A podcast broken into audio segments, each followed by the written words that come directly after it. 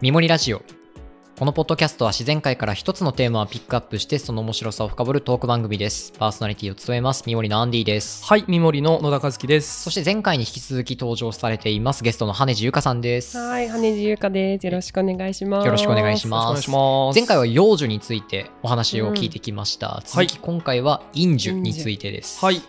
話していきますね。はいで森の見方、太陽がすげえ大事だよっていううん話、そうだ話をしてたねうんうんでその太陽のどういう風に受けてるかによって、うん生き方、うんそうね個性が出てくるよっていう話をううんんして、幼女の話をしてきたね。はい。はい、じゃあ次陰樹うん。について話していきますね。陰樹これ皆さん絶対知ってるのが、うん。だ陰樹代表はい。ほう楓とかですね。あ、うんそうなんだ。楓へえ。陰樹ってさ、まあ、要は太陽光があんまりいらないので、うんそんなに高くなる必要がないのね。じそうだねあのあそうだの背が木の高さがうんうんうんでさ、楓の巨木とかないでしょ。確かにイメージないね。紅イメージ葉の巨木とか。うん、手が帯地はないね届くところにいるよね。あそうそうそうそうあの可愛い葉っぱがね。でこの楓とかの陰樹うんはいは光を求めてうん上にまっすぐ伸びるんじゃなくて横へ伸びていくのね、あら、うんうんうんうんそっか。なので、えっと、あの手が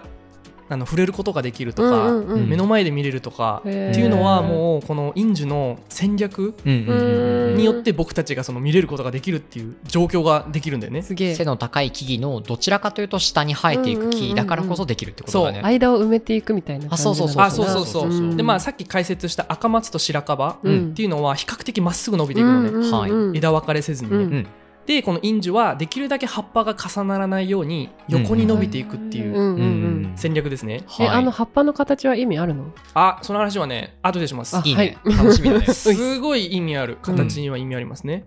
でえっと楓のようなえっとインジュはうん弱い光を利用するのね。はいうん一番上が強い光じゃうん。んうんでうん下に行くほどさなんかあの他の葉っぱとかに当たって、うんだんだん光が弱くなっていくんだけど、うううんえっとこの弱い光を利用するのでうん葉っぱが薄くていいのね。そうだね。あー要は分厚いと下まで届かないのに、うんこの葉っぱ1枚のねうん下まで届かないのにそんな葉っぱをつけても意味ないのね、うんうんうんう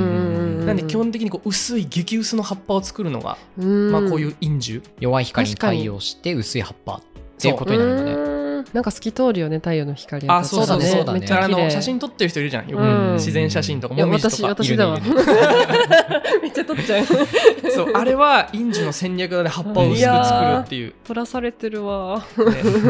でねあの僕こうのん楓の話をする時いつも言わないんだけど、うんすごい思い出すエピソードがあって、はいあのウォーレン・バフェット ああ投資家だね投。資家のエピ世ソード界的な投資家の人です。あってあのちっちゃい時に商売上手なの昔から、はいうんであの5杯分入れることができるコーラの素があるのね、うんうんううんうんんうんうんこれをカルピスみたいな感じだそうね。そう、うんうんこれをあの労働者の人に6杯分に薄めて売ってたんだよね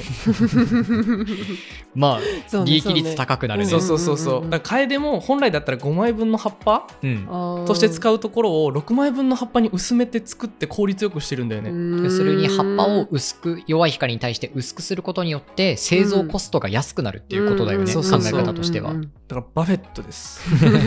は 賢いな賢いよねであのしかもね北海道にあるちょっと他の楓は分からないんだけどうん北海道にある板谷楓はい、うんっていうのはもうコスト削減が行き過ぎてるんですよ。えすどういうごこいと木ですね本当に、うんあの葉っぱはさっき薄くするっていう話をしたじゃない、うんコスト削減のために、ただあの枝とか幹も板谷楓は枯らします、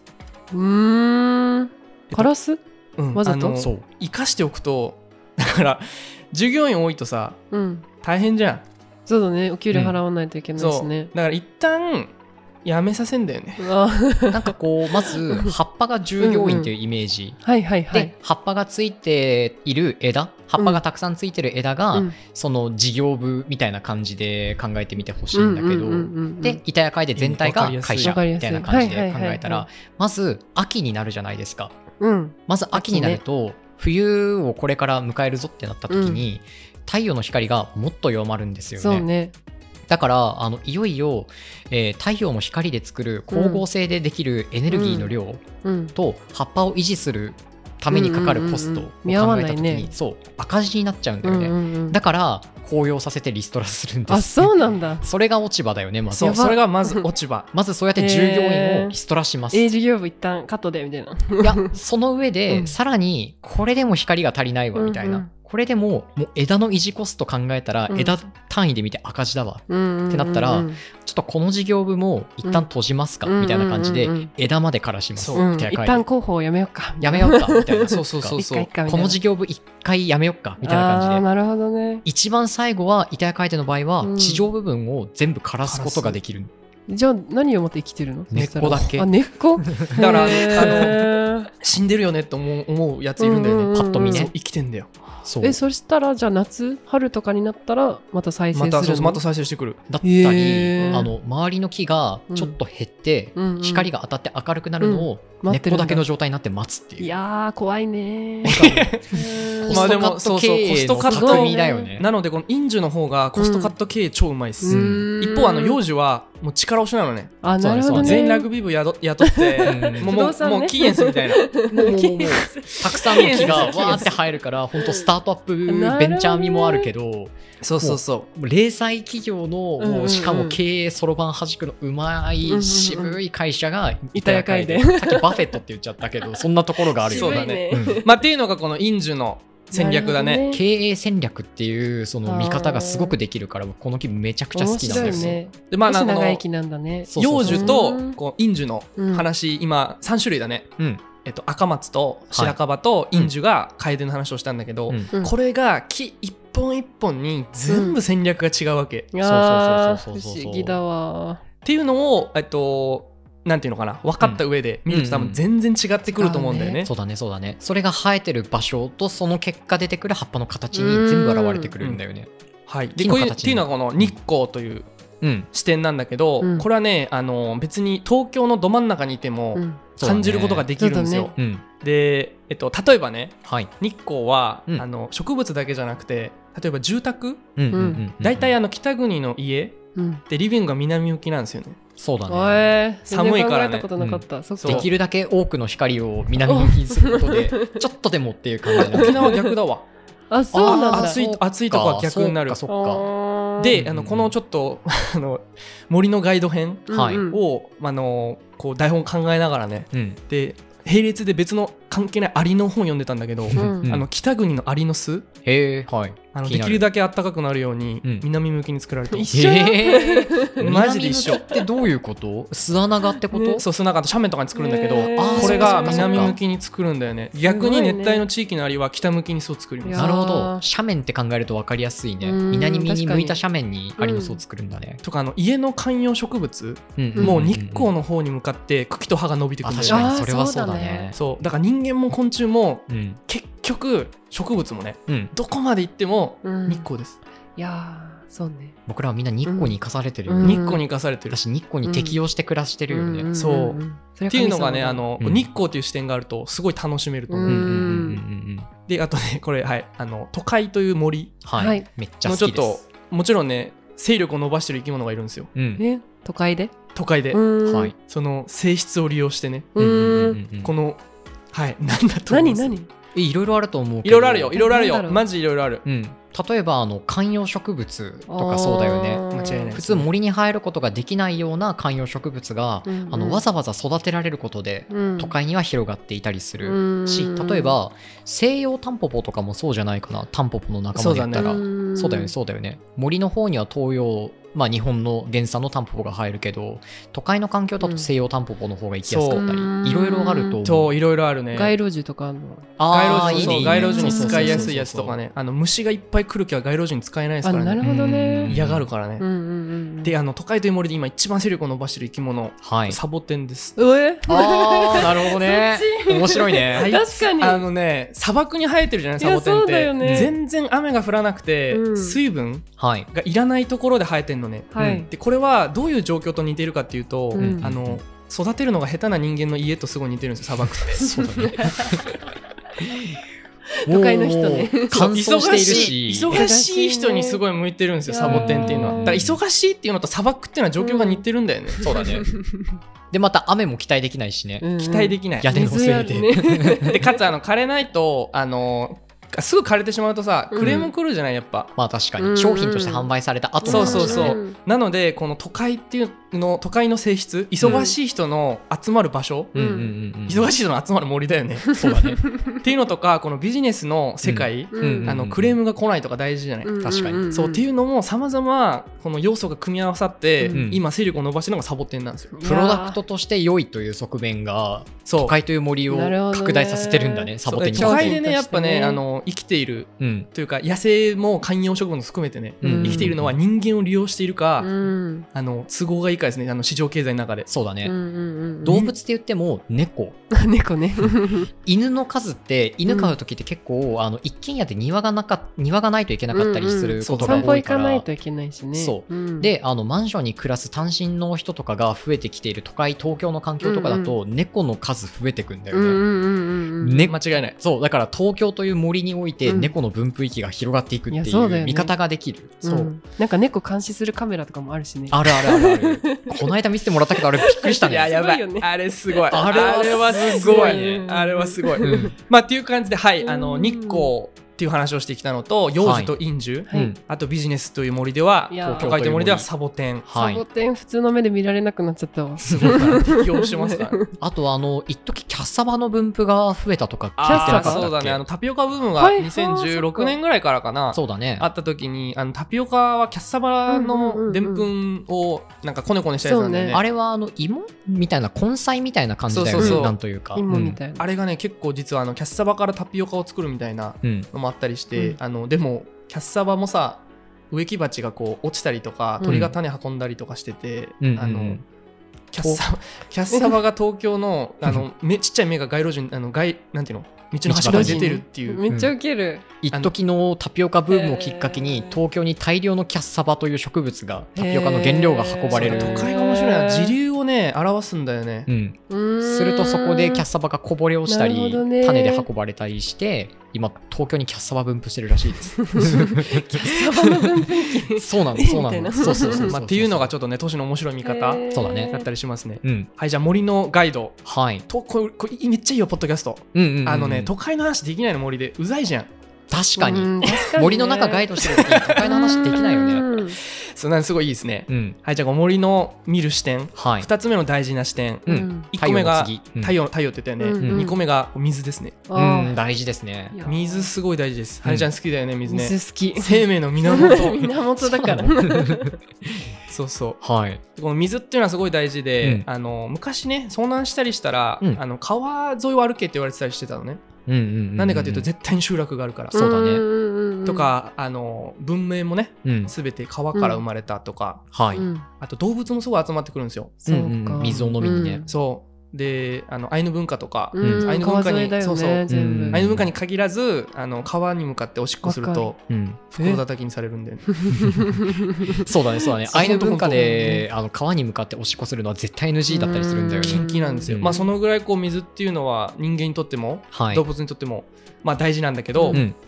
えっと、この森を見る視点においてうん日光が好きな幼樹と陰樹がいるようにはい、うん水が好きな樹木とうん水が嫌いな樹木がいますね、そうだねんで、まあ、この土の中の水分量によって生えることができる木の種類があはいなるほどねまあ変わってくるんだけど、うんなんでこう森を歩いてるとさあの突然ねうん樹種が樹樹木の種類うんうんが変わったりするのね、うんそうだねそうでだね突然こうくるみの木が出てきたりとか、うんカツラの木が出てくるんだけど、うんあの絶対近くに川沿いになってんのね、わあ面白い水分量がどっちかというと多い状態が好きっていう木へがーそういう木になるんだよねカツラとかそうそうそう、うんへーなんでこの水とか川っていうのはこう森を見るうん上ですごい大事な視点なのね、うんじゃあ具体的にこう水が好きな植物を紹介しておきますね、はいううんくるみですくるみちゃんくるみちゃん、うん食べれますね意外とこの、うでもねあの、まあ、僕も北海道来てから、うんあくるみがこんなに生えてるんだっていうことを知ったんだけど、うん多うんうんう分ん東京の人とか、えくるみ生えてんのいやそうだよと思んねいまだにわかんないくるみ生えてるんだっていうそうだよあね生えてるよわ生かえんてないるよわかんないうん結構生えてるんだよそね、うなんやだからくるみってさもう見るのはさ、うんもうあれじゃん声優に売ってるさ普そ通うのね袋にされたやつとかさなんならあの 100g200 円みたいなそうそうそうそうやつじゃなんならちょっと焙煎してあるみたいなちょっといってあるみたいうんうんなうんそうあの売ってるやつは基本的にペルシアぐるみ西西洋ぐるみ西洋ぐるみって言われるんだけへど、ーまあ、それが実がちょっと大きいんだよねうんっていうのがまあ売られたりするんだけどこう日本に生えてるくるみも全然食べれますね、はいうんあの鬼ぐるみとかうん鬼ぐるみあよったりく生えてる北海道でもそうするんだけあそうどなんうん大体皮筋うんうん川沿いに生えてるの水分が好きな木なんですね、なるほどうんなのでくるみ狩りに行く時はうん川登っていけば絶対あります、うんはいうんではい僕がこの回で一番大事にしてることがうん。一本の植物が生えてるってことには大きな意味があるっていうふうにんそうだね。言ってるんだけど、このくるみが川沿いに生えている、うん。うん水分量が多いということに生えているという事実はい。うんには美しさと戦略うん神秘が隠されてるんですね。ほであのくるみう。うん。は幼樹か陰樹かうんでいうと幼樹なんですよ。ううんうんうんうんん。あの川沿いっていうのはよく川が氾濫するのねそうだね。あーそうだねその時大雨の時ににねうん一旦リセットになるの、うんうんうん誰もいないってなるの、ううんんその時に出てくるのがパイオニアであり、うん幼樹であるくるみなんですよ、うんでこのくるみはしかもあのユグロンっていうユグロンユグロン。ユグロンっていうねあの自分以外の植物を邪魔するあーへーそう毒性がある物質を出すんですよへーそうなんだどこから出してるの根っこうんへーなの天然での除草剤みたいなもんそうそうそうそうそへうーなのでこう鬼ぐるみとかくるみの下には樹木が生えにくいのねそれってうん同じくるみの木も生えないの同じくるみの木は大丈夫でくるみの木は生えるあすそうなんなだるほど。でこう実際フィールドワークしてても、うんあの川沿いにくるみがバーッとあって、うん他の植物ってあんま生えてないんだよね、へーまあっていうのがえではいも人間にとっては嬉しいよねくるみがくるみの実そうだね。そうくるみばかりが一た気くにさん生えてるか取らあれりるねがとうってなるよねうんうんではいっていうのがまずくるみの川沿いにある理由、はいうん。うんうん戦略だね水分量が多い状態が好きで、かつパイオニアパ系イオのニアそう川が氾濫した時にうん一気に出てこれる、そうだねそう毒出してくるっていう、うであと種のうん白樺と赤松の種の話を前回したじゃないですか、ーんはいうんでくるみのうん、実想像できるかな僕はできる、あのなんかねくる硬いんですよ、うんうんうんくるみ割る人形とかさ、うんうん殻がねそう割らないといけないすんだけうど、このあのーまあ硬い殻っていうのにもすごい秘密があります、ごく硬いはい、で全ての種類の種にもね大いなる戦略があるので、うんうん戦略がない種はないよやねばいあのうねんちゃんと生きてるうん植物時間かけてるもうねしねすごい試僕行錯も誤に勉強しながらう「おん前どうなん?」ってうんすごい聞聞かれてる気がするもん俺たちはやってるぞと そういろんな木「がお前どうなん?」っねて一生懸命生きてるね本い当にやそうなんでしかも一生懸命生きてるし、うんうん、ちゃんと結果出してんだよねなるほどねそうだねそれがすごい、それ続いでてるもんね結果出せなかった植物は滅んでいるからね絶全滅部、うんうんうんシビアな世界だよね、うんめっちゃシビア、でうんこのねあのくるみの硬い殻の秘密はい、で基本的にくるみはネズミとかリスとかがうんこの種を運びますはいでうん川沿いを歩いていると、うん穴が開いたくるみの殻があるのねうんうんうんこれとかは、えっと、リスとかネズミとかが、歯でそう歯でかかかじってうんそうあのくるみさ低高タンパク高脂質じゃない、うんうんうん栄養食品としてさ売られてるじゃない、うんそうだねで人間界のスーパーに売られてる高タンパク高脂質のうん食べ物、うんうん自然界でも人気なんですよそうだよねそうだよね、ねなのでくるみも超人気です、うんでこのネズミとか、まあ、リスとかがあの貯蔵したりするのね貯蔵っていうのはそう、うんえっと、自分の巣とかにめっちゃ隠すのね、うんうんでこれ忘れたやつがまあ発芽したりうんそう持ってくる取りに来るのを忘れちゃってそのまま芽吹いたりとかすうんうんるんそうそうそう。でこの、あのーまあ、くるみっうんていうのの、えっと、美味しいのねそうだね、うん美味しいじゃん、カロリーもたくさんあるかうんそらうね貴重だしね。そうでどんぐりってあんま美味しくないのねうんうんうん。あだからくるみは確か美に味しすぎて、べ食ないねうんあのネズミとかリスとかに全部食べられちゃう可能性があるんですよ、あなるほどねあの美味しすぎてもよくない。よくないない美味しくななかったら誰にも運んでもらえない持そっうていかだれるねうわうん難しいバランスがすごくバラン難しすスい。げえや塩梅が難しいんだけなるほどどねうんそんな中くるみはこうどんぐりと違って取ってるちょっと違う戦略があるんですよはい。うんそれが、えっと、水流散布あー水で運ば水で水れて使でふにか生えてふるかことの意味だなるねほ。川沿いに生えてることの意味がここで一つまたうん明らかになるんだけど、うん水をプカプカ浮いてうん下まで流されて、ううんんうだかんうらん。くるみのこの、えっと、実がさ中がちょっと空洞なんだよね、うんココココってうんココココってあー確かにあイメージあのる振ったらさうん音がするイメージがあるじゃない、うんうんうんうんあの音にも大いなるくるみが生えてる場所も連想できるわけよそれだけの空洞は浮くために作られてるんだね。そう空気の浮きぶ袋だね。そう空気の浮きすげえ袋、うんうん。なんであのヤシの実とかああいうあー確かに。川沿いとか海に生えてるやつっうんうんうてん大体振ったらちょっとカラカラっと落としたりするのね、空洞だねあれは浮くよそうになってるんだのそう種を広げていくためうんの面白い。おもぷろかいぷか戦略です、うんえーえめっちゃ初歩初歩的な質問していいはいどうぞくるみのさあのいつも食べてるあれはあれが種なのあれ種ですじゃああそこから芽が出るんだ普通にじそううんゃあその殻は何なの殻はただの殻あ殻の中に種があ体るのっ中に種がある。そうあ、なるほど、なるほど。ていう感じだね食べれる部分のエネルギーをたくさん蓄えている種を、えー硬い殻でガードしているっていう感じだようね。んそうですなるほど。ミカ種かどっちだっけってなってた。ああうーんでもいい質問ですね、はっ身の中に種があるということになるかうな。んだから。うんていう感じですね、はいでもう一個、えっと、水が好きな植物紹介しておくと、柳うんうんたくさん入るね川沿いに、ねあのしだれ柳とか生えさ、てるね川沿いに、そうだねね植えられてたりと鴨川かとうんかうんうんするんだけどこの柳もあの水害を防止するためにうんほーん。売られてるんですよそねうなの、はいでもともと柳もこう自然界において、うんあのくるみと一緒で川沿いにあるのねう。うんんうんうんでこの性質を利用してあとかつあの根が丈夫ですごい深く根付くんですよえー柳はうんなんで人間はこれを利用して、うんあの川の水が増水してもうんあの柳を植えとけば土壌が流出しないのね、天然の護岸工事になるんだよねあーそう川が氾濫しにくいんですそっよか、うんそっか。なので根っのこで抑えてるんだね。そうそうそそううだそうねっへー、面白。ていうのも柳だしあの福岡県の柳川ってうんいう、うんうん。あーあるんだけどうあだねそこも川に沿って柳がたくさん植えられて、うんうんうん出るんだよね確かうにん。とかあの京都の出町柳とか、うんうんうんうん。おーああいう柳って文字がもう入ってるよ入ってるねこちら川もだからなのであの川沿いはうんうんうんうん柳っていう文字が入ってるとこすごい多いんですよ、でもそうだねそうだね面白いなぜかというと植えられていたからであって植えられていたからうんなぜ植えられていたかというと土壌をそがっう水ちりそう、んがっちりしてるし水分量がそうだね多いとこに耐えられるっていう、うんなんでこの全部見水っていう視点ですごい読み解いていけるんだよね、うんでちょっと一本の柳を見た時の見方が変わっていくようんそね、うねこういうの持ってたら。めっちゃ人間とも関係ある感じだね。めっちゃそうだねこっちそうの方がですねうんなのであのこの柳っっていうののはちょっと言ったんだけど地名うんはいもすごく関係してくるんですよ、うんなんで今言ったのが日光、うん森を見る視点でね、うんはい日光と水分ともう一個地名っうんうんうていうのもすごい大事で、はいあの北海道だとうん変な名前多いじゃん、多いね。多いねアイヌ語漢由字来だ難ししいね。みたいな、あそう難しいねうんアイヌ語が由来なのでそうそだれねをこう漢字で当ててるからああいう感じなんだけど、うんうんうんうん北海道だとあのペツはい。うんあのもう登り別とかね、そううん登り別とか、うんとなんか和他紙に別とか。和紙別とか、うんああいう幌別ペツっていう滅別もね、うんペツってついてるとこには大体川が流れてるんですよ、んうんうんでアイヌ語でペツが、川っていうことだよねんそうっていう意味なのでんすごくこの地名っていうのもあの自然を読み解くはい。森を読み解く大事な視点になってます、うんちなに、みにあの渋谷とかはい。うん亀戸とかうんああいう亀がついたりとか渋が渋がついたりとか、うんうんああいうとこはあの水害リスクが高いそうなんなんそうだでなよんねででもともと東京は海だったからうんうんそうだし埋め立てられたから湿地だったっていうところもあるよね。そう湿地だったしねうんうんうんなのでこういうあの地名を探ることでこれ不動産とかにまた話つながってくるんだけどそうだね。こういう亀がついてるとこって家賃安いんですよ、うんあーなるほどね水害リスクがあるのではえとか新築が立ちにくいとかね、確かにだからそういうこういう柳の話から、うんこの地下、うん不動産の話までうんうん全部できるんですよ。そうだね、そうだね。面白い面白い。うん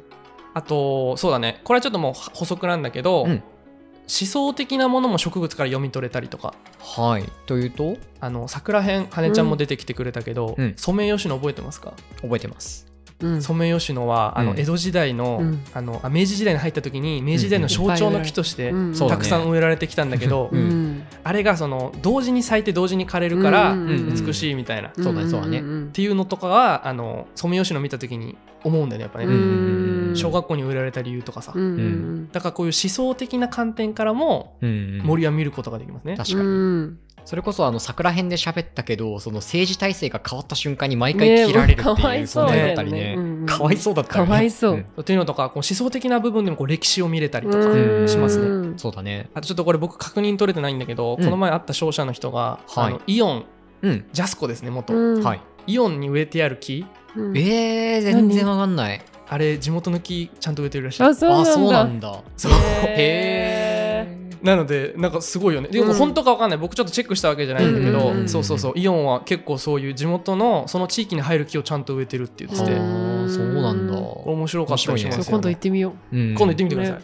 はいじゃあえっと第2回はい。話してきました今回はインジュからスタートして都市、うん都市の森ねそして、えー、水それから水、ううんん水が好きなねいうのをねこういうつながりというのがあの積み重なっていっうた先に、まあ、森を見る視点だったり、積み重ならなくてもか一個一個が森を見る視点を作っていくものになってるよね。そうそううそうなのでこれ全部多分どこでも見れると思うので、うん水が多いとこにはこの木があるな名前とか分かんなくていいんですよ、うんうんうんうんうん。いや、ほんとそう。そうだよね。ん普通のガイドさん、名前だけ教えてくれるみたいな。ねあれ多分そういうイメージがあると思うんだけど貴重なんですううんうんうんん、みたいな。うんなるよねってなっちゃうよ ねそう。うんってなっちゃうよねまわかあ、名る前覚えるの楽しいけどね。うんそういうね。で僕が今この話した日光うん水分、そうだね。うん、っていう視点はあの地球どこにいても使えるので、いやー面白いね。目ぜひの前の木の名前が分からなくてうもんうん楽しめる見方というものをちょっとこれで見てみてほしいねっていう感じだ感じね。だねで、はい次最後の多分話になるんだけどうん次は形に注目していきます、はいおー形死ぬほど面白いで面す白そう。マジで面白いですういいや楽しみです。うん次回はに続いていきます。はいありがとうございます、はい